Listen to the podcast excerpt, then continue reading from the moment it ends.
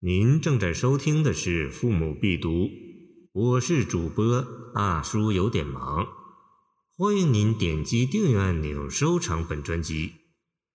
送浑将军出塞，高适。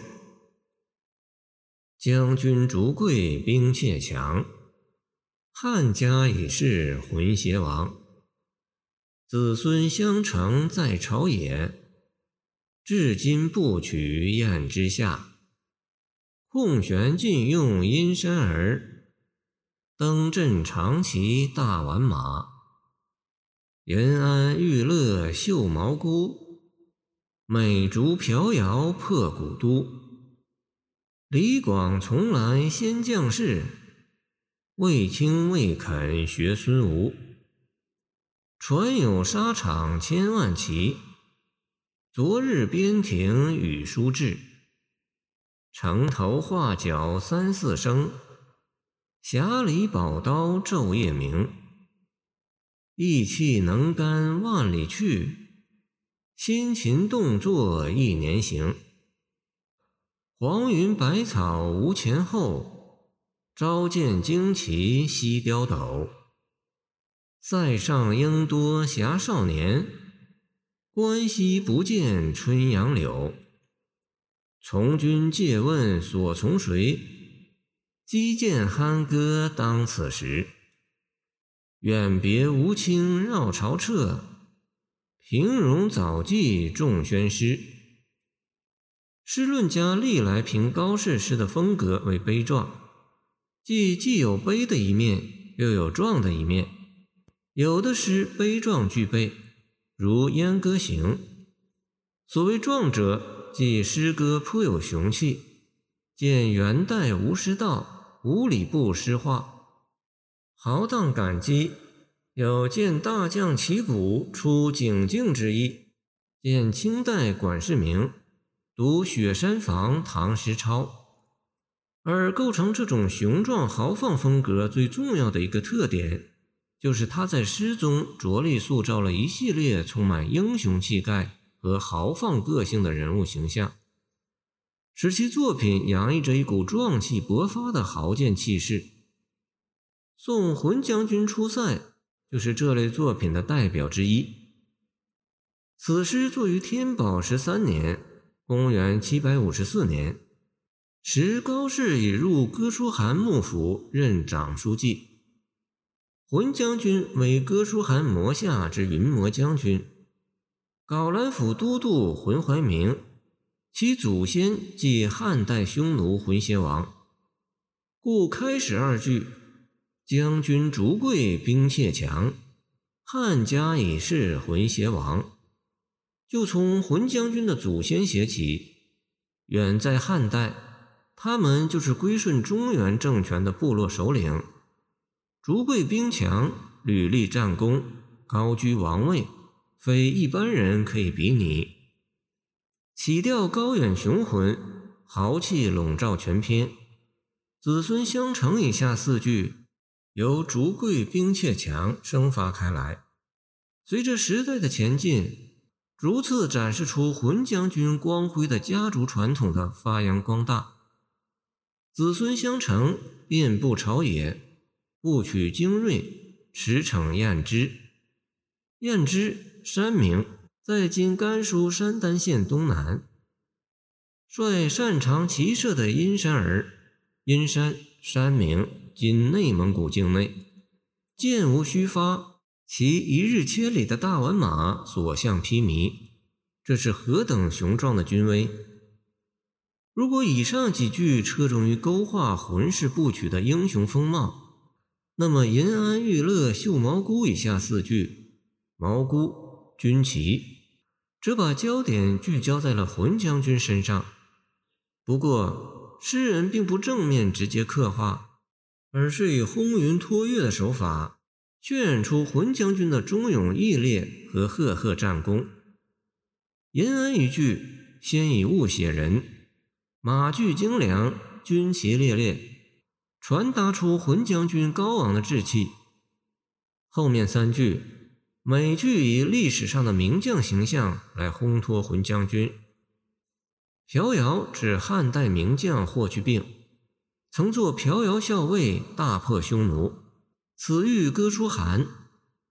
古都指匈奴左右古都时，句首用以美字，说明浑将军经常随哥舒韩出征，战功累累。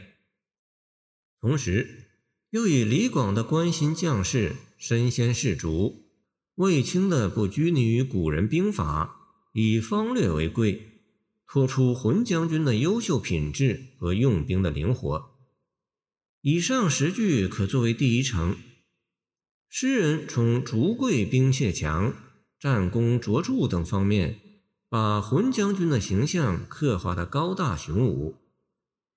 但浑将军的可贵之处还在于他不固步自封，而是要再立新功。船有沙场千万骑，以下为第二层，形势急转。当敌人又气势汹汹地向边境发动了侵略战争，语书非至，形势危急时，浑将军又毅然奔赴疆场，奋战不已。塞外的生活是苦寒冷寂的，特别是不时传来几声哀厉高亢的画角声，更增添了几分凄严肃穆的气氛。可是诗人却以宝刀切望为国杀敌而昼夜鸣这一物傲奇景的夸张想象，再次从侧面深刻揭示出浑将军忠勇义烈的英雄本色。义气二句。诗笔从正面直探心曲，展示出浑将军豪迈的义气。只要能为国杀敌，确保边疆，就是转战万里，辛勤经年，又算得了什么呢？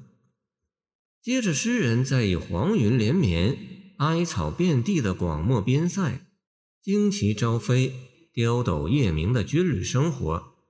春风不度、杨柳绝迹的关西苦寒之景，反衬出众多侠少年藐视一切艰难困苦、勇赴国难的牺牲精神。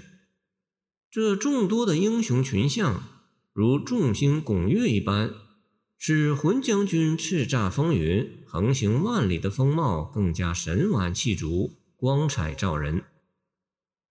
最后四句为第三层。回扣题目的“宋”字，寄托自己的殷切希望。从军借问二句，用王粲从军师之意，颂扬浑将军所从之主帅哥舒翰的神武。正因如此，则不至久劳师于外，故摩下当击剑酣歌，以示庆幸。绕朝，秦大夫，策马鞭。据《左传》文公十三年，有晋人士快反晋，绕朝正之以策的记载。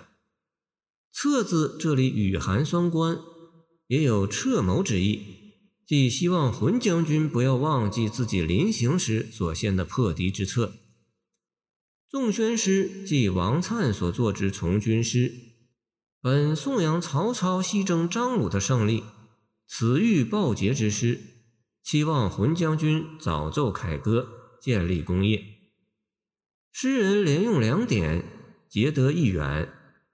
杜甫说高适：“天中结浑芒，见即彭州高三十五使君，是国州岑二十长史参三十韵，良非虚言。”别林斯基称说。诗的本质就在于给不具形的思想以生动的、感性的、美丽的形象。见别林斯基论文学。在这首诗中，高适以高远雄浑的起调、整散相间的句式、不停转换的韵律、侧面烘托和正面描绘、大笔勾勒和重点刻画相结合等艺术手段。极力塑造了浑将军这样一个忠勇爱国的名将形象。通过这个形象，不但展示出蓬勃向上、璀璨壮美的盛唐气象，同时也凸显出诗人性格豪迈、抱负远大和刚毅勇敢的精神面貌。使其诗歌具有雄壮豪放的鲜明艺术风格。也正因浑将军形象的光彩夺目，故前人评曰：“浑将军得此一诗，胜于史篇一传。”见赵熙《唐百家诗选》首批本。感谢您的收听，我的 QQ 号码幺七二二九二二幺三零，希望您继续收听我们的后续节目。如果您喜欢我的作品，请关注我吧。